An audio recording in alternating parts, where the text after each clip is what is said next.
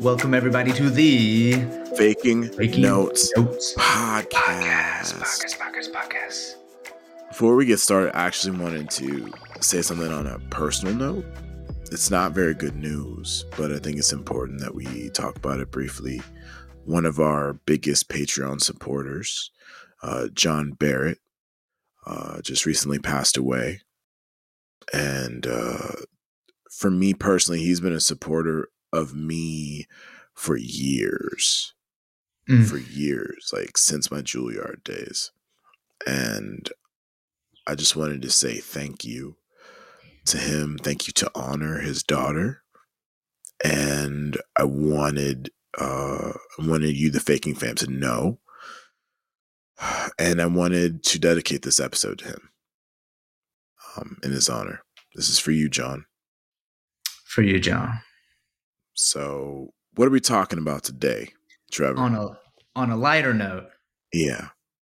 We're talking about graduating and going out into the big bad world. So, first off, pomp and circumstance, academic overture, whatever you were tortured listening to for hours as your at your friends and family or Zoom call. Got to tune into your graduation. Let's talk about the real world, because you've been doing you've been doing all this school for so long, your entire life, and now it's time. You're finally here. What on earth are you gonna do? And so we've got ten like immediate action items. Some, of course, very practical. Some, of course, long-term things. But you can kind of think about this as a little checklist, and it also works if you're changing careers. Big life changes, whatever it might be. These are just kind of like ten little things we've solidified that are actionable, that you can go out and do, that frankly, we wish we had a checklist like this back then. It would have saved us a lot of time and a lot of heartache. So a lot of crying, yeah. a lot of uh, Duane Reade frozen pizzas, eating my sorrows, forty dollars um, Duane Reade food. Yeah, dude, actually back in the day, you could get three of those little pizzas for ten bucks, bro. I remember, remember that. You remember what? That shit? Yeah, bro. That was a meal. So I got to have a full day's meal for ten bucks. You kidding me? In New York City? The good old days. The good old days. Anyway, so Trevor, this mindset of somebody who's graduating college, it's it's it's something we've all experienced on this call. Daniel, uh, Trevor, and myself, and it feels kind of empty. It's like, okay, I worked for this, and now I got a piece of paper, but I don't have a job, especially if you're in the creative industry, if you're in the humanities, you don't have a job. It's not like you've got a feeder uh, program going straight to J P Morgan Chase to work as an mm-hmm. intern or work as an entry-level banker, right? You don't have that opportunity. So uh, what's the first step that you would recommend somebody who is, uh, you know, out on their own, they've just graduated and they're trying to build a career? I mean, one thing, this is even, this is like the pre first step, is just take a little moment to absorb what happened. Like, I remember it's all been leading up to this moment. It's finally here. You've graduated. You've gone to a big fancy school or not, whatever. You've hit this milestone and you're like, yes, I did it. The world cares so much. Things are going to be different. And then you wake up in your friend's basement because you don't have a place to live the next morning. Mm-hmm. The sun rises and you're like, oh, I'm still the same person and the world is still the same. And it doesn't really care about what just happened. The person running that store doesn't care that I just graduated. Like, no one cares. And while that's a, a little dark, there's some comfort in that, that yes, you hit this milestone. You should, you know, embrace that accomplish accomplishment internally. But this is all part of the journey. And there was just something really humbling about waking up and realizing that I'm not there yet. We're still going, baby. Oh, yeah. Oh, yeah. What was it like you just the, the day after? And then we can go through the steps. Uh, for me, I like, I looked at my bank account and I was like, oh, shit. Do we have a? Do we, have a we have a. We got a short runway here, bro. It was like Doolittle's raid. I've got like a fucking land, a, a land based airplane trying to fly off a short ass, you know, naval, you know, aircraft carrier runway, and it's like I'm gonna hit the water or I'm gonna hit the air. We'll see. And I can't think of a better metaphor trip for the recent graduates. graduates. It's then. It's just like that. You know, you're gonna you're gonna barely leave your dorm. You're gonna have twelve dollars. Yeah. You're gonna look at your student loan debt, and you're gonna go try a bunch of shit. And you're probably gonna end up back in your mom's basement for a second, and that's cool. That's okay. But you got to go out there and and go for it. So here's something that I think is really important. In some ways, lose your student mindset, but in other ways, retain it. Always remember that you have more to learn, okay? Getting out of those feelings, take a day for yourself, you know, and then understand it's time to get to work. So uh, number one, you gotta you gotta make some plans. You've got to assess your data. And so what does that mean? What is data? It's just information. And we have access to too much of it, frankly. But I'm, we're not just talking about the raw numbers of your financial situation, even though we're going to talk about that very soon. But literally everything, sitting down, writing out, putting a pencil to paper, Apple Pen to iPad of yourself, your own data, your life actions.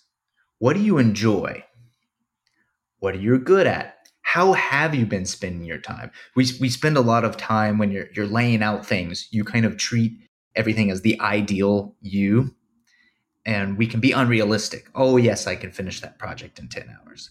Oh, yes, I have time to do all these things. We're kind of unrealistic. A good way to kind of get a more honest opinion and honest gauge of what you're doing and to remove your own biases is to just simply write out and review how have been, things been going. Are you an efficient and effective practicer? Write that down. Like, how long does it take you to learn something? Can you can you make that better? What classes did you enjoy? What things do you still remember on day two after graduation? And all these little data points. How much money do you have? Where, where do you want to live? What are your long-term aspirations? What is it going to take to get there? We're not even looking for too much data. It's just getting a kind of global picture of where you're at, because then you can use that to assess what you're going to do. Every business, every successful business, every successful marketing company, uh, everything else that's successful out in the, in air quotes, real world, they're constantly looking at data because it can be a way to remove the biases we have about ourselves, to take away the hunches. The quicker you can get to a clearer picture of where you are now, you'll be able to map out to where you want to be. And that can save you a lot of time, even with just a simple step of kind of wandering throughout the, the oasis that is real life. So Drew, data. What are some other yeah. data things that pop out to your mind? What do we need to look out for? Oh, look. Okay, so this goes back to like a previous episode that we talked about, but uh, you know, we're so Western centric in how we view the world. And although it is one perspective, you know, it's not the only perspective. And, and mm-hmm. when I'm kind of feel stunted by the full capitalist mindset, you know what I'm saying, of like the Western world, I, I go to Eastern philosophy. And one of those things is the Japanese construct of Ikigai. We've talked about it before. Um, so I think that this is a really powerful tool to assess, you know, your wants, your needs, and uh, give you kind of like a framework to really develop your next steps. Okay, so uh, just a review. For those of you who have never heard of Ikigai, definitely look it up. It's a wonderful philosophy, Japanese philosophy. It's spelled I K I G A I. And so essentially what it is, I'm going to turn my notebook towards the camera. Follow us on YouTube and a video on Spotify to see the Drew's graph. And it looks like it looks like this. It's it's four interlocking circles, and the middle of them, the middle of them is your Ikigai. Okay. And so here are what the circles are. It's what you love, what you're good at, what you can be paid for, and what the world needs. And in the middle, where all of those things intersect, is your Ikigai. Okay. So what you love and what you're good at, where they cross, is your passion. For a lot of us who go to conservatory, that's music. What you love and what the world needs is your mission.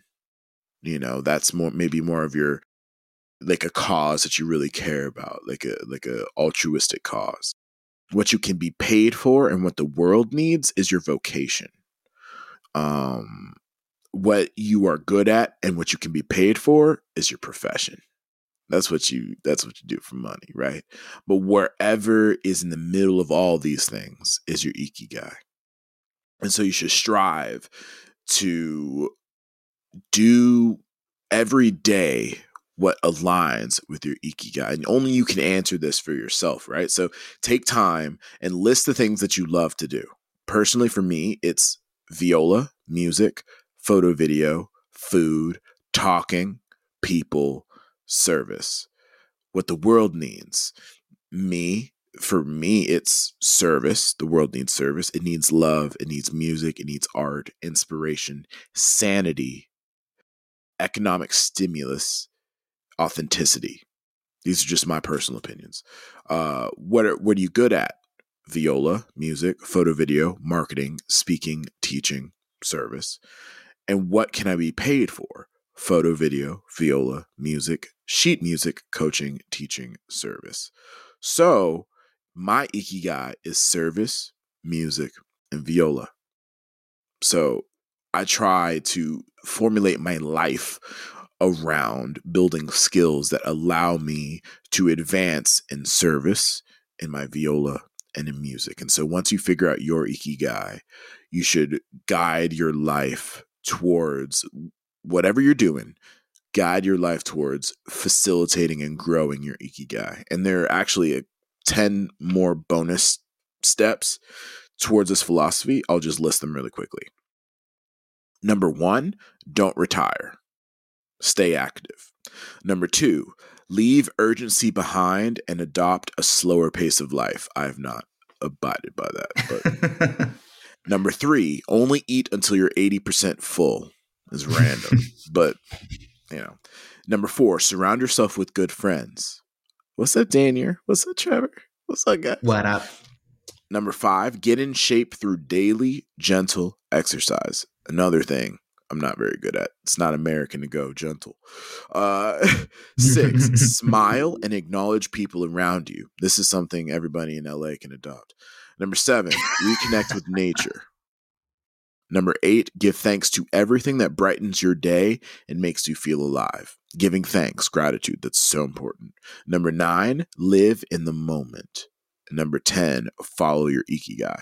Those are the basic principles of Ikigai. And I think that through, it's a great framework to assess your data. And I think it's a great way to move on to number two. Wouldn't you say, Trevor?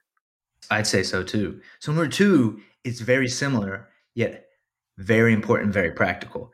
Assess your financial situation. Now we're getting into the nitty gritty. We are in the land planes about to take off, and we need to find out, how long is that aircraft carrier? Like, how far away is that island? And yep. How close is the sea once you get off that boat? And this is something that is different to everyone.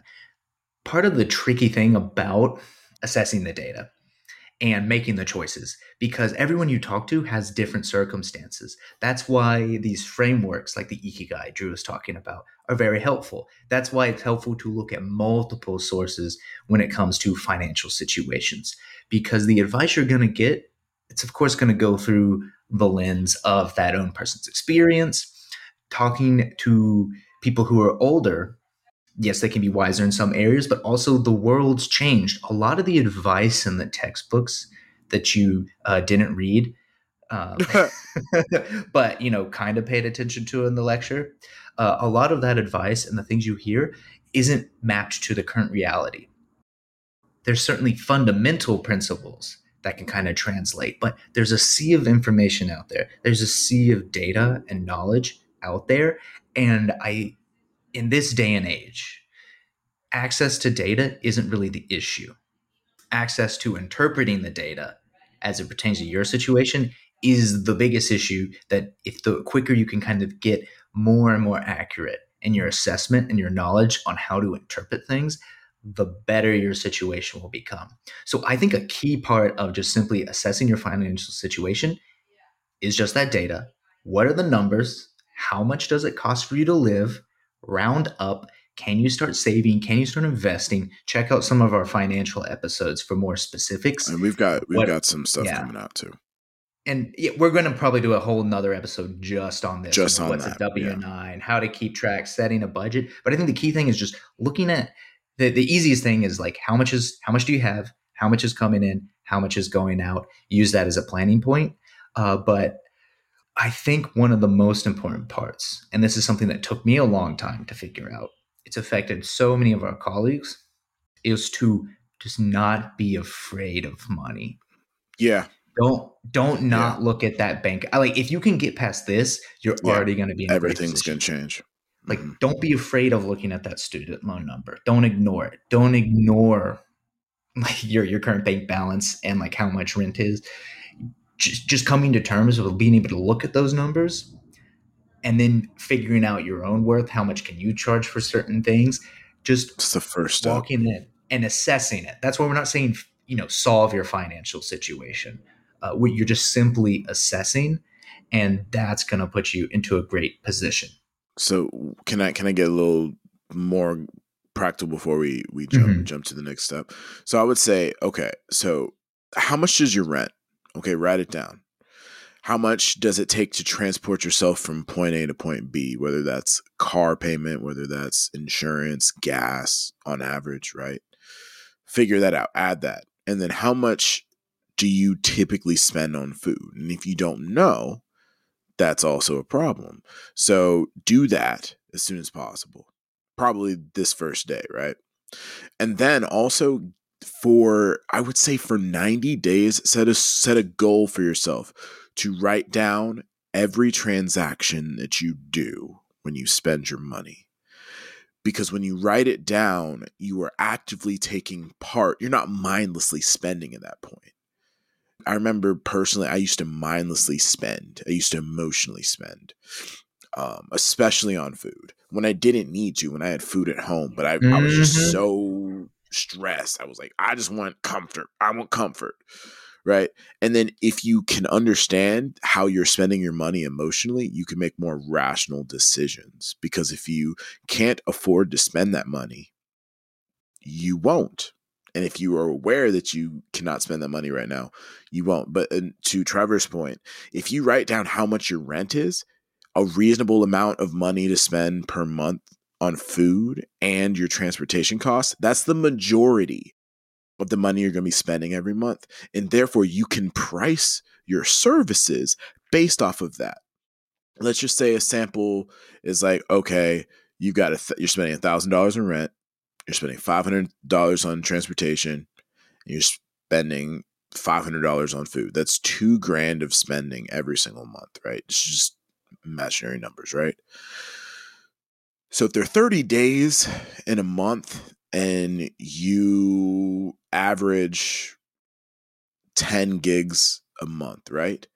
On average, you should probably be charging a little over two hundred dollars per gig just to cover your living expenses. And you shouldn't feel bad about charging that. And I think that's a big part. People don't charge more money because they don't think they're worth it. But mm-hmm. you definitely can tell how much you're worth if you look at how much you're, it costs for you to live. And then you increase that, that fee based off of your proficiency, work you've done in the past, how good and, and, and efficient you are at that work. And that's the way you assess your worth. So this it's really important to assess your financial situation, because you'll never, ever be able to figure out how much you're worth without doing that. And that leads me to the next step. Step three is understanding when to say yes or no to gigs and opportunities, right? And the first thing that I will say, and then I'll pass it off to Trevor, is don't just think of yes, no, or maybe when it comes to accepting a gig. You have to get into the mindset of saying, fuck yes or hell no. If the if the gig is not a fuck yes, it should be a hell no at some point, right? And so maybe we can talk a little more deeply on that. Right, Trevor? This is big. It's something you're always going to bump into, right? You're, you get the phone call and you're figuring out the details, and but you need the money because you just assessed your financial situation. You're like, uh-oh, this is a really short aircraft carrier. I'm in, I'm in big trouble. I'm, I'm not bombing anyone. Uh, and so there can be close calls. But I think a big part of that hell yes and fuck no, what puts the hell and the fuck in front of the words, is the commitment level after you've made the decision. Uh, you want it strong enough that you're not wavering and that you're going to underperform. Because Drew and Daniel can obviously speak on this. If you say yes to something, you want to deliver. Yes, it might be in the backup group for someone else and like you're not the lead artist or whatever. But if you're treating it as such, you're not going to get that call back. Like they exactly. want you to deliver and be that backup group, the commitment level. And so I have to, to, to do things like this too. It, a film can come out with huge budget. I'm Mister Lead Composer. And I'm like, yes, it's paying well. This is great. I love this thing. Fantastic. And then I get a call that where there's maybe way less money. I could fit into my schedule. I love the project so much, but maybe doesn't check all the boxes. If I still commit to it, if it checks enough, it puts me over the threshold. I'm like, hell yes.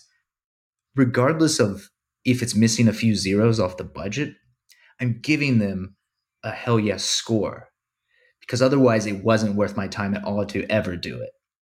And this is something that I will say, like, wasn't always the case. I wouldn't say I'd like subconsciously ever be like, hey, I'm going to do a bad job, but I had a lot less time to it or less mental energy, or I wouldn't want to spend more on that score. I was like, oh, I'll keep this in the box instead of hiring a live musician just because the budget's not there and I don't want to eat into my thing. Do I ever use those scores as examples? No, they don't make my portfolio. Exactly. Do I wind up getting calls back off that? No, because it wasn't a hell yes. So I, I think you're going to sense a trend here. So much of what's going to put you in a better situation moving forward took us, and I can definitely speak for myself, years, three to five years to simply take the blinders off, take kind of the student mindset off and that everything's going to work out, and to just simply assess all these things that you can kind of start now. It took forever for me to implement, and to just simply have honest conversations, assess the data. And so when you're deciding on a gig, you map it out. If you've done step one and kind of assessed yourself and you've done step two, this should help make that decision clear. Does this check off proportionally the right amount of boxes? Is this gig inst- interesting enough? Will it make me grow? Does it pay me enough? Is this good with time? Like, does this take too much time? And there's no perfect equation. That equation is based off of what matters to you and your yep. moment and your situation. But you'll figure that out pretty quick, which one of these at your current stage of your life and career that you can kind of decide. And in the moment you have a formula, suddenly you're kind of free. You don't have to worry about making the decision because you've you've offloaded some of that. Oh, I now require it to fulfill seventy percent of that checklist. You know, it's got to check three boxes now, no longer two. And then suddenly you're free to that decision. I literally just used this to turn down what I think was great, but it didn't check enough boxes. And I was like, it's math. I'm out. It's for math, that reason, baby. I'm out. What it's about math. You, Drew? Yo, no, like what I hope you guys were listening, Faking Fam, because Trevor really broke down the parameters of the hell yes very well. And so it is individual. and it will change as you progress in your career. Like for mm. me, a hell yes would be a wedding, any wedding. When I was sixteen, I was like, yeah, pay me fifty bucks to play my instrument. Yeah, let's play some Handel water music. Let's go. I'm rich. What? I'm rich, man. You can't tell me nothing. I'm about to buy some Skittles and some chocolate, man. Get, let's get after it, right? But as you get older and you get more experience and you get better at what you do, these things will change. So uh, I think also what's, what you alluded to, Trevor, but is really important is like, is this going to help my reputation? By like, is the product that I'm going to deliver to this c- client going to yeah. help build my reputation? And your reputation is so fucking important, y'all. If you are known for showing up late to gigs, that's your reputation. You don't it doesn't call. matter if you were coming from a previous gig. It doesn't matter. If you still show up late for that gig, that becomes your reputation. If you show up and you like don't have the right equipment, or you don't do this, or you just you're just tired because you're working too hard, that's another thing. If you're not delivering your top level because you're working too hard, that means you're not charging enough. Because at some point, that means your demand is much higher. If your demand is higher, baby, that's that's economics. If you're in higher demand, you need to raise your prices, because here's the deal. Remember what Ikigai is saying. Leave urgency behind and adopt mm. a slower pace of life. And if you can really invest your time and craftsmanship into something, it is worth the higher price rather than just like, ah, I'm just going to throw it together. And this is something I'm learning as a freelancer, and it's really important. And if I cannot deliver the highest quality of my being, because yeah, I'm doing like fifteen hours for this random opera and they're only paying me sixty bucks a service, that opera gig is a fuck no from me. And you just got to remember, high schoolers need gigs too. Okay, that's where I'm gonna leave that. But speaking of putting your energy into like knowledge and growing skills, one yes. key thing that all of our uh, Faking Notes fam number listeners four. know number four is developing a non-musical skill that can be yes. of service to someone. Underline bold. Or can I even like uh, oh. uh, to augment that a little bit? Mm-hmm. Maybe not even non-musical is possible, but you could also think of, if you love music and music is your Ikigai, like it is me, find a music adjacent skill, something that's in the realm of music, but doesn't have anything to do with your specific instrument. Continue. Sorry. No, it's, it's true. And that's something we always talk about all the time. My entire career in life has been music adjacent, teaching something, the current, my current position at Tonebase, even teaching on camera. I'm in the background. I'm dealing with data and other business things and project management, music adjacent, concertize, business, contracts, taxes, music go. adjacent, like, like all these other things, podcasts about music, mm-hmm. music adjacent. Mm-hmm. And I mean, you know, Drew here is the king of music adjacent, social media, marketing, video, everything else, public speaking. And if you think about it, and again, we've mentioned this a lot of times, particularly those who are graduating from a music school, you're graduating with a few hundred at your own school. And all these schools are graduating students at the same time. There are thousands and thousands and thousands of musicians, and not quite enough institutional jobs. By not quite enough, I mean barely enough institutional jobs. And and we, we we worry about, you know, getting the big wins, the accolades, your composer, you know, you want your ASCAP Young Composer Awards, and you you want your Avery Fisher grants, and you want to win jobs, and and you want to go to the fancier grad schools. All those accolades that go in the musician's bio, my eyes just gloss over. I don't care. That's like not interesting, because everyone has it. And also, you, you know, you know what it is. You know what it takes. It's none of that's impressive. Almost everywhere in the bio, or what really gets people, you know, to, to call you over the other four hundred uh, cellists they may know, is always the other thing. the unique thing. Wow, this person is great at so- social media. This person can edit a video. Wow, this person has a science degree and this program is about science. Wow, this person's like the happiest person I ever know. They ran the happiness club. Wow, this person did web dev. This person grew up in this part of the world. This person speaks twelve languages or fifty languages. Like, like it's always the weird little thing that's going to separate you. And for the most part, it always seems to be something that, one, we don't talk about as musicians mm-hmm. because we because it's it's outside there. It could just be our interest. We might not even be good at it. If it's something, it would be juggling or whatever. And you can incorporate that in your act. You might be a great cook. And then next thing you know, you're putting up a performance with musical tastings and you're cooking and playing at the same time. Whatever yeah. it may be, yeah. more often than not, the thing that's going to separate you in this day and age is that music adjacent or, like, in air quotes, non-musical skill. How do we build those, Drew? Wow. That, that was, that was absolute bars, Trevor. I, I think that, like, you should utilize tools that can help build these skills. Like, one thing that I, I recommend is Skillshare. I've been using Skillshare for years. Um, I've learned a lot about my video editing through there. I've learned a lot about, like, music production through there.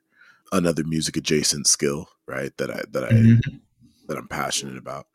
But I think that, like, you nailed it on the head. You know, how do you market yourself beyond just your playing? You can't be just another violinist anymore. We we are past that. And as we move into the future, we will continue to be past that. And so when you're starting out and you're just graduating, look, you have no history. You have no portfolio. You have no discography. Okay. So a really interesting uh, element that you, or the, something you can take advantage of is all the free time you're going to have, learn that skill, and then go to step five, be of service to other people. Mm. Okay. Utilize your skill to work for other people, because in doing this, you'll find that you'll be in rooms that you're quote, quote, not supposed to be. For example, uh, a rapper that I really, really, really look up to. He he's way more on, like, the positive side of hip hop, conscious rap or whatever. His name is Kota the Friend. I've been following him for for years, uh, and was introduced to him by Braxton Cook, um, mm. a, a, a saxophonist from uh, from Juilliard, who we got to bring on the podcast. He's fucking phenomenal. I love him. Um, but Braxton had told me about Kota, and one thing that, you know, in following Kota and learning about him is, like, yeah, he's always been interested in music and rapping and stuff, but he started out getting into the game and building his contacts by shooting music videos for rappers, by building his videography. Like, how did I get called to play Hamilton? Because I spent time building my social media presence, learning how to do music production, learning how to shoot myself, learning how to record myself, putting that on online for free to prove that I'm capable of doing what I'm doing. And then I got a random call from a contractor asking me if I wanted to sub for Hamilton in Los Angeles at the Pantages. You, the thing is, is like, when you build your skills and you you build your portfolio and you just put your stuff out there, opportunity will fall in your lap. You can't control it. And I know it's scary, but, like, it really allows great things to come your way. But if you don't, you know, build these other skills, uh, if you don't be of service either to other people who need your service or just people in general by putting out helpful content out there, like what we're doing right now with this podcast, we're being of service. We're not getting paid to do this. You know, uh, join our uh, Patreon. Yeah, uh, you, you, you can, can help us. You can change that, guys. Yeah, you can help us, you know, uh, uh, expand our operations and hire more people. But that being said, it's not about the money for us. It's about the service, right? And uh, this kind of leads down to also when you develop a non-musical skill or a music adjacent skill, and then you be of service, you implicitly hit our next point, number six. You are niching down. You are focusing uh, your skills in a very unique place. Can you go a little bit more in depth in niching down and its importance, Trevor? Do you want me to niche down on niching down? I'm going to niche down a little bit. Okay. Okay, let's do this. So this is something I always thought I was particularly terrible, terrible at, because I, similar to Drew, I love to do lots of different things. And for the longest time, I thought that was a, like a huge problem, that I just didn't know what I wanted to do. But then I figured out that is my niche. And like, that's what I like to do. So my big focus is now on the connecting points between my different interests, and on the con- being the connecting point between people who have different interests. Uh, and so I know it's a little vague, but you know, it's a jack of all tra- trades. Yeah. You're a nexus, so you're a Swiss Army knife. And, and the approach about that was like, wait a minute, I can't be great at all these things, but if I know enough about each of these, I can now speak to people who are experts in these fields and be be the fulcrum, be the f- focal point between them. And so just by a simple like realization that that's what I want to do, it showed me that I need to, you know, target specific people for specific projects, focus in on the problems and the things they might not be aware of, be it technology. They might be an amazing songwriter and a fan- phenomenal musician, but they don't know the difficulties and the technical side of a film score, or delivering like these type of things to go on streaming or whatever it may be. And so I focus in on fulfilling that void. And even though I might be hopping around on things, the just the value of niching down and really focusing things in is it can allow you to push away other other things. Um, you can kind of set those on the back burner. You can always return to things. And what it allows you to do is build a profile in that little niche. You can become the go-to person for that particular area. A great example is one of our uh, guests from a few years ago, Megan Carnes. She's hilarious on Twitter. Video game maker. So many people want to make music for video games. Super fun. It's super interesting. And she's great at it. Her music's well-suited for it. She's a great composer. Has a, like a nice, unique twist. She wasn't getting the phone calls. No one's going out on a limb. And so she made her own game called Interview. She's now making another one. She went out and learned middleware, like how to do music and sound implementation in a game. And by building her own game, by going out, again, you know, music adjacent skill, a pretty big one, and becoming the interactive music composer who does this, you know, yeah. minimalist, beautiful, mm. calm, interesting, layered, textured music. Mm. She is now a full-time composer. There's no side gigs. She very much niches down. And I talk to her all the time. She didn't want to do assisting. She didn't want to teach. She didn't want to do these other things. She did all sorts of things within this realm of video game music, niche down, and now she gets the calls. She's like now looking for an agent. Like she's busy enough to reach That's that tier. Amazing. We got to bring her back yeah. on and, we'll bring, and like we, have we'll bring her back on then and now. No, I think yeah. that'd be really great to hear about her journey in that way. Can I can I also add something to to the little the gumbo that we're creating here with niche and down? The first time I heard the word niche, it was in biology. And so if you're having trouble like understanding this principle, look at ecosystem diversity, right? Let's just take a let's take a grassland diversity, right?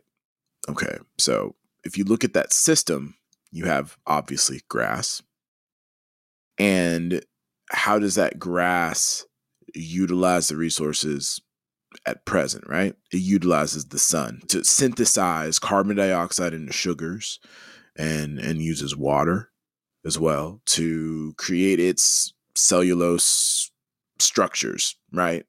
To create more of itself, to then use more sun, to eat more, and all this other stuff. That's a cool little function in that ecosystem, right? So now that there's this energy being captured by the sun, you know, there are living things that eat the grass for energy, right? But if you have too many organisms eating the grass, the grass can't grow. It'll you'll, they'll eat all the grass, and then there will be no energy capture from the sun, and everything will die. Okay. So it's kind of like any market could be looked at as an ecosystem, right? So instead of being a grass eater, what's, what else is there? Well, you know, when the animals eat the grass, they also poop. And the poop goes in the ground. And there are organisms that eat the poop and get energy from eating the poop. It's and me. Then, I eat the poop. Yeah. Look, I mean, if you got to eat the poop, you got somebody's got to do it. Right? Somebody's got to do it. And, and some there's some people that are passionate about eating poop, but you don't have to. You can find something else, right? You could eat the thing that eats the poop, right? Like, so what I'm saying is, and this is a very crass a- example of it, but look at ecosystem diversity and look at problems that arise in every ecosystem, because they, that's the thing about, you know, the nature of the universe. There's entropy. There's always some discord. There's always chaos. And what you can do to provide value and to niche down is to provide order to the chaos. And then what's beautiful, at least with the, our human constructs of ecosystem, is like, you know, you can niche down and that's okay. And you can address a tiny market. And then like Megan Carnes, you can grow. You can grow and grow and grow and build and build and build and address other problems. And then boom, before you know it, you're self-sufficient. You got your own thing going and you're not stepping on anybody else's toes. Okay. So this kind of leads into step seven. It's starting to be taught in schools and it's, it's actively practiced entrepreneurship. And you know, what's funny, just a little addendum. You had said this before about me and that, like, I learned all these different skills and then eventually you'll get recognized for it. Dude, I'm thirty years old. I've been reached out to by two or three universities now to teach a class on this stuff with no guy. They're just like, do your thing. I'm like, what do you mean? And that's the thing, dude. Like if you, if you create your own thing, it can grow and grow and grow. Uh, but anyway, let's focus on entrepreneurship because uh, unfortunately in the realm of classical music, I was just talking to a fellow Juilliard alum, Christina Spinet. We're going to be doing a symposium together on web three. She told me some metrics about the whole classical music money pie, right? Mm. I think she said something like, there was a report that was done, and I'm not confident in these numbers, but I think I'm around the ballpark. The worldwide music industry makes around twenty-seven billion dollars a year. And classical music brings in like two hundred eighty million dollars or something like that a year. It's like not even, it's not even one percent of that. Or it is one percent of that. Is it? Yeah. It's like something like one percent and not on the good side. It's like on the bad side. No. So if, if you really understand your ecosystem and how much value it's accruing, it's important to realize, okay, this is why orchestras are failing. Okay. This is why uh, there's not a lot of jobs out there for you. And this is why you must, you must niche down and focus on entrepreneurship. Uh, Producer Daniel, according to Billboard Nielsen, classical music had an overall one percent share of the market in two thousand nineteen. Or in other words, it was twelfth out of the twelve genres of music. Oh God. It's the twelfth district. Hunger Games. Hunger Games, y'all. And it's true. Everybody out here hungry, fighting over the same shit. So why don't you build your own business as an entrepreneur? And this is what we're going to talk about with number seven. The key thing about this phrase is not even the entrepreneurship thing. We've talked about this with Angela Beachin and honestly so many of our guests. You know, it's a loaded term. Uh, get over that and just, just do stuff. Like doing things. Doing things is entrepreneurship, just doing. Yep. But the, the key part is actually the first two words of this rule number seven, actively practice. In order to be entrepreneurial, you need to be active. You are doing. You're trying out there. It's, there's nothing passive about it. And then practice. We have this skill set and with this knowledge of how to improve things in, in music and the arts, of how to, you know, plan backwards from a goal. You've got a performance of how to review the tape, so to speak. We listen to recordings yep. of the value of mentorship, of the value of understanding history, of the theories, of the – like we have a perfect little template that you just learned on how to improve at something. That is what you got from being a student. And back to the very beginning of this episode, like you need to unlearn the student mindset and that you are no longer a student. You can stop talking about your school. Move on. You're you're in the real world. But to keep the mindset of a learner is valuable. There's this weird thing with musicians to where we know such detail on how to improve at something, but we only somehow apply that to music. You need to apply that to almost everything. Brushing your teeth, filing your taxes, whatever it is, you can improve at it and you can make it more efficient. You can get better. You can grow. You can expand it into other things. Actively practice, practice, practice, practice entrepreneurship. Try out different businesses. Update your website. Learn how to edit a video. Do all these things. And as long as you're actively working towards it, don't worry and try to avoid being overwhelmed because you're, you're just starting out. This is just the beginning. You're going to try things. You're going to fail. Look at look at the history of the situation. Almost everyone who's got some big successful business now has a complete litany of absolute failures, yep. of assumptions that turned out poor, of big lost money, of tearing up families, like all these mm-hmm. other mistakes. Mm-hmm. And that's why we talk so much and worry so much about history and frameworks and theories and assessing your own data, is because you're using all that information as a reminder of where you're going. And so I, I heard some TikTok, uh, I I don't remember what, but it was talking about when you're climbing, when you're climbing a mountain and, you know, we're in our age and you're like, oh, I don't think I can make it to the top. And, you know, and you're going to, you're, you're huffing and puffing. You're really worried. You're like, I, I can't make it there. I like can't see myself going there. And then you get to the top of the mountain and you see like old people and like a family with a little kid, like the, like they, like all these other people, It, or so, someone who who's you know just climbed this insane mountain and they're an amputee or, or something, like they've had a harder a harder time getting up there than you, and they did it, and they're not even sweating, they're not even breathing. And then suddenly what happens in your mind is that, one, I need to work out, uh two but two, it's like suddenly you look back and you're like, climbing that mountain wasn't that hard, because you're now picturing that, oh, other people can do this. You can see that other people can do this. There's just something about that energy. You don't feel as, as like scared of it. And so I think that's a big part of, of the entrepreneurship and why you want to seek out other people who've done it if they can, is because if you don't see someone at the end of that path, it's scary and hard to envision yourself accomplishing it. But almost always there's, there's someone who is who's climbed a similar mountain. They haven't climbed your mountain, but they've climbed a similar mountain. If you can just picture it and learn from them and just know that other people have taken that journey, it's a little less scary.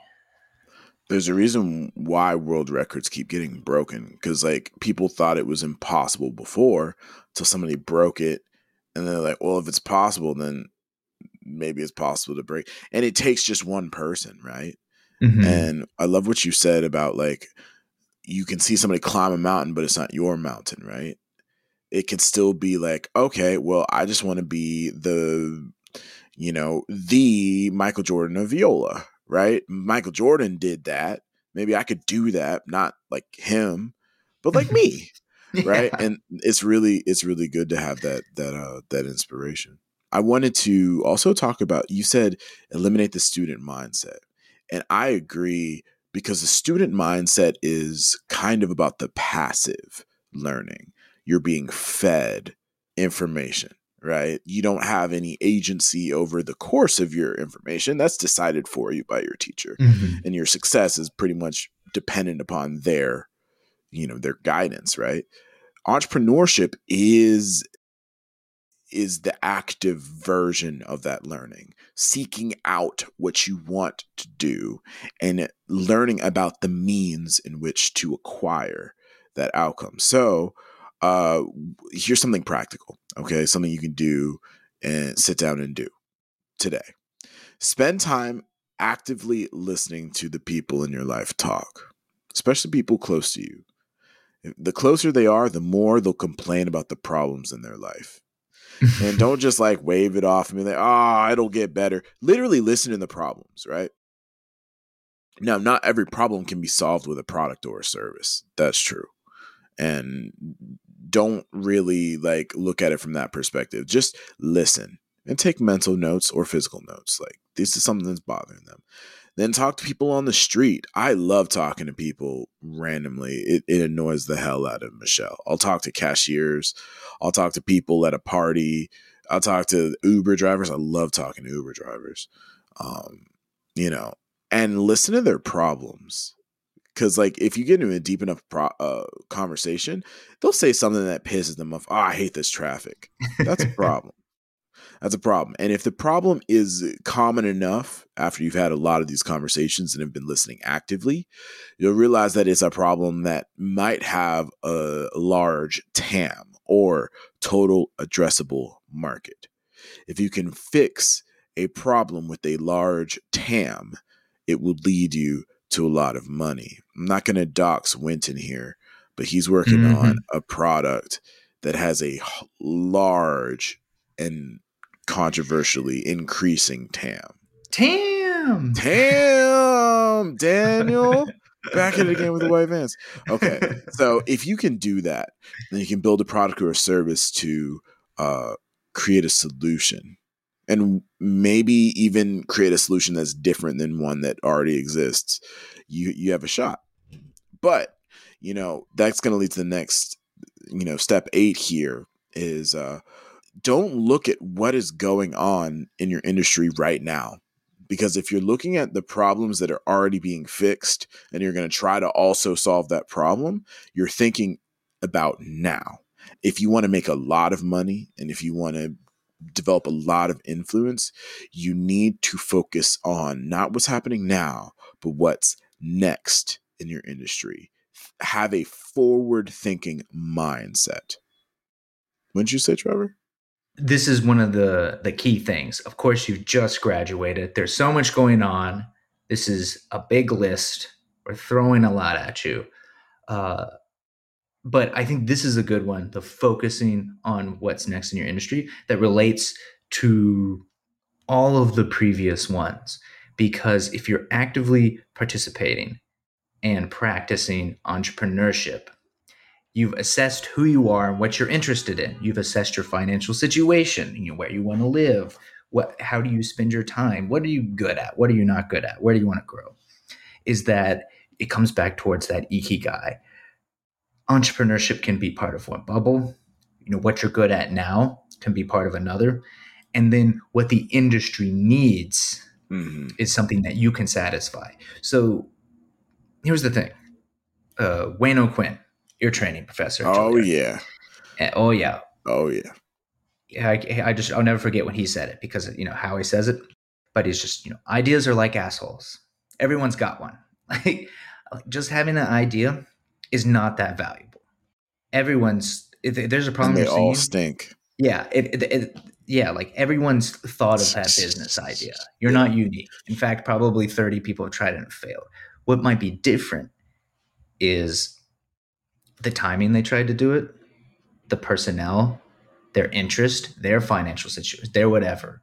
Like so, I wouldn't let other people's failures deter you. But if you're able to focus on what's next in the industry, you can start to position yourself in a more effective way. It might not be perfect. Don't wait for perfect. We'll talk about that later. But it, it can kind of help you hone in on how you might want to best spend your spend your time. Tom and I with our uh, Concertize thing. The pandemic hits, and we start working on live music. Everyone else is working on freaking webinars and live streams. forty live stream companies, live stream concerts pop up. Those are valuable. We need those. But that was to solve the current problem. And so we were looking at, is there, you know, is there tiny little ways we can at least try to improve live music? Why? Because at that point, we were like, in a year or two, it's going to come back. Can we be a part of that? And so we're just simply looking ahead, talking about some of the things that annoyed us in the past. Some people were ripping us off. Like who we thought weren't doing a, you know, good job at music, or, or like whatever little things, little problems that we talked about. They were like, hey, we think we can solve those. Have we? No, like not everything. It's not perfect, but we wanted to position ourselves to be able to come in uh, into the industry, provide value to the industry, and focus on what may be the future. The future is always changing. People's problems are changing. How you can go about them is changing. Ourselves as personnel is changing. But same thing with what we're doing with the podcast. Same thing with what Duane and I are doing in the blockchain space. Uh, all these things is we're trying to position ourselves for what's next in the industry, not for what's now. And we're just, we're practicing. Mm-hmm. It's not perfect yet. But the thing about entrepreneurship is that you practice it live. Mm-hmm. And you're going to learn a lot quicker that way than the practice room with that student mindset. What's next for you, Drew? As you're learning about your industry, there's always a learning curve. It's going to take a while. Take time to use your imagination, okay? Understanding what you know about the industry right now, the technology available, and use your imagination to imagine what could come next. Albert Einstein said that knowledge is limited and imagination is the way the universe works. I'm paraphrasing, mm-hmm. but it's true. Like, he uses imagination to come up with the uh, theory of relativity, in that he imagined that space and time was a fabric in which gravity distorts, and that's how planets orbit. And it like took Newtonian physics and like threw them out the window and created a new conceptual framework that allowed us to discover black holes and like understand way more complex things about the universe, right? Another person who uses imagination to conceptually create inventions a hundred hundreds of years before his time, you know where I'm going with this, Trevor, Leonardo da Vinci. Did you know that he invented the parachute, the helicopter, the tank, an armored fighting vehicle, the use of concentrated solar power, a calculator, and a rudimentary theory of plate tectonics, all from using his imagination and extrapolating it out.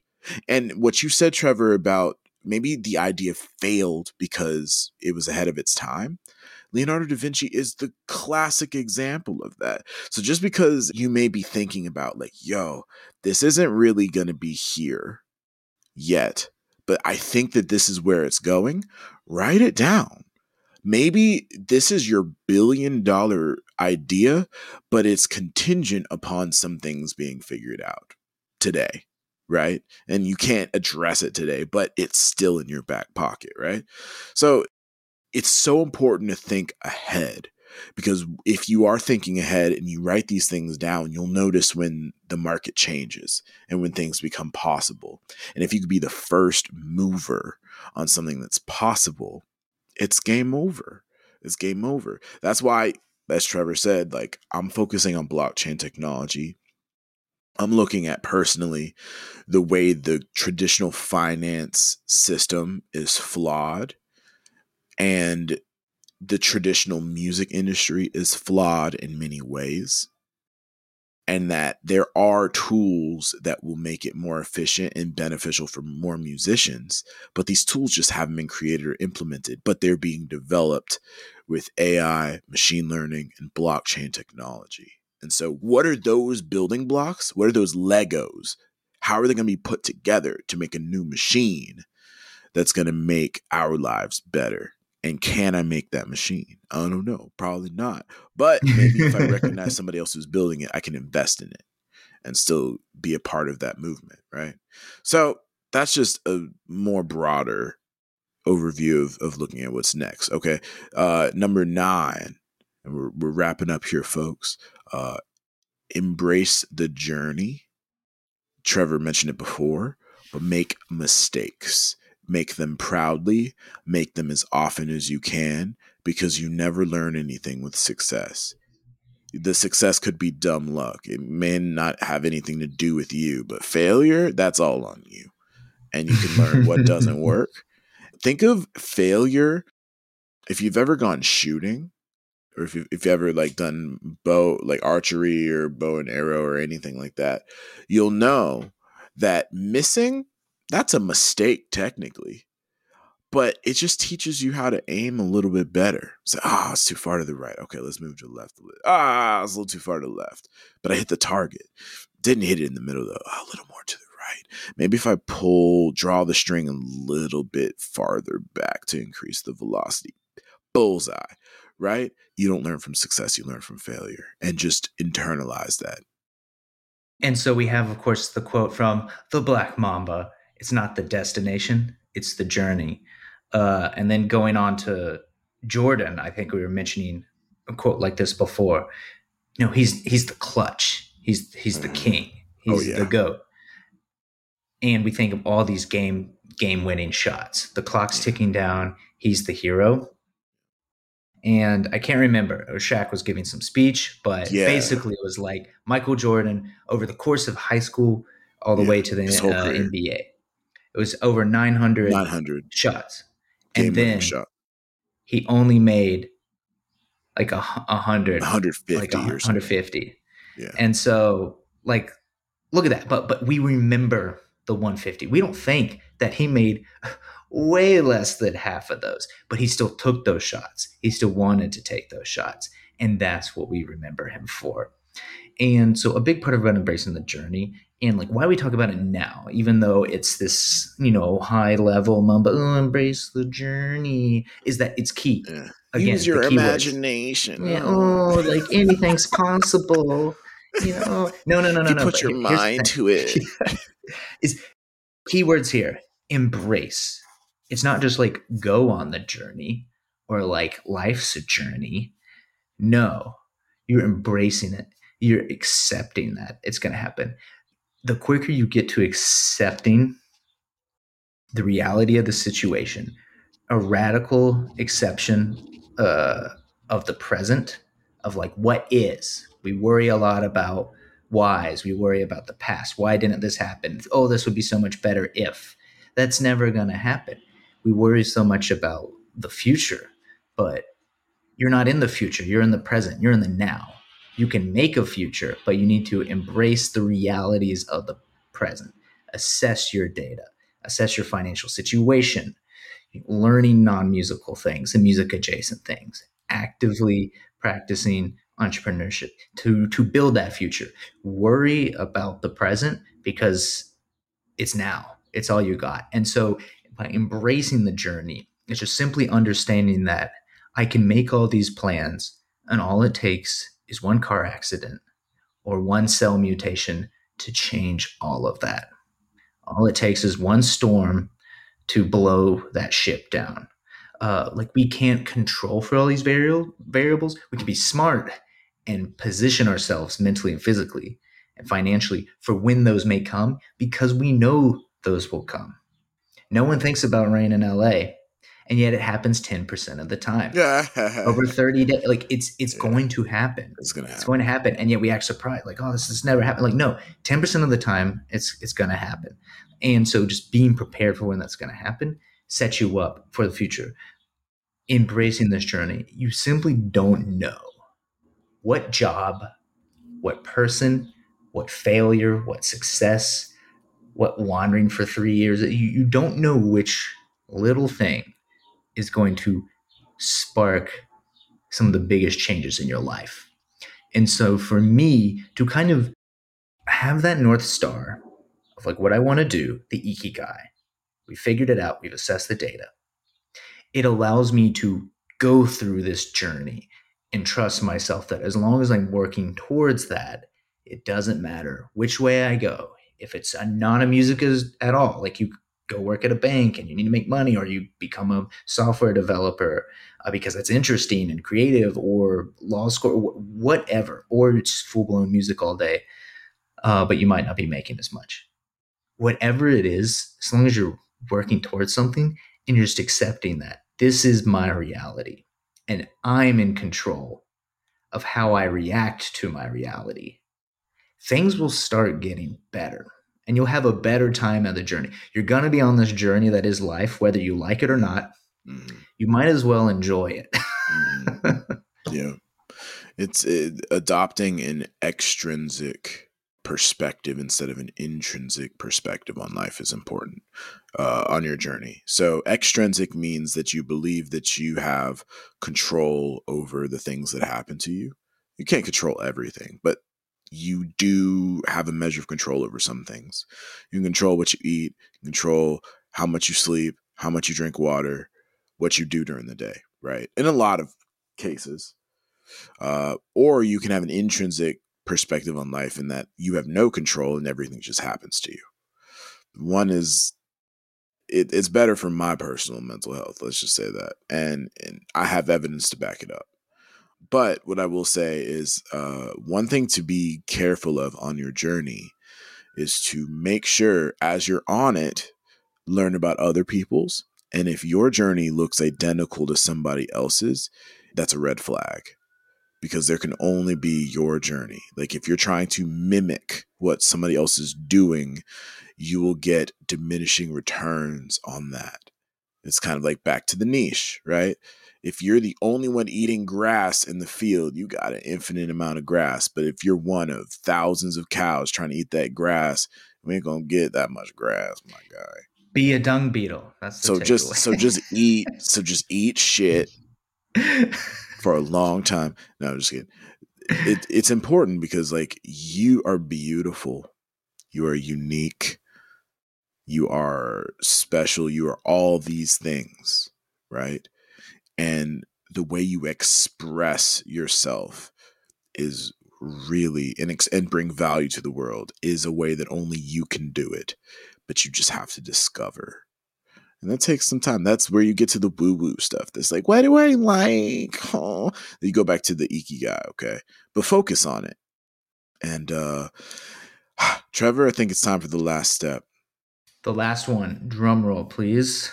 This is this is probably the, one of the most important steps out of everything. Yeah, look at look, producer Daniel panicking, finding a drum roll. I, I, I, I, drum roll, drum roll, drum roll, drum roll, drum roll, drum roll. Blah, blah, blah, blah, blah, blah. I Number can't, ten. I can't. Call your mom. Call your mom. Dude. Call your mom. Call your mom. Call your mom. She Call your mom. mom. We just had Mother's Day. We just had Mother's Day. Come on, dude. Why why didn't you call your mama? My mama called me during this recording.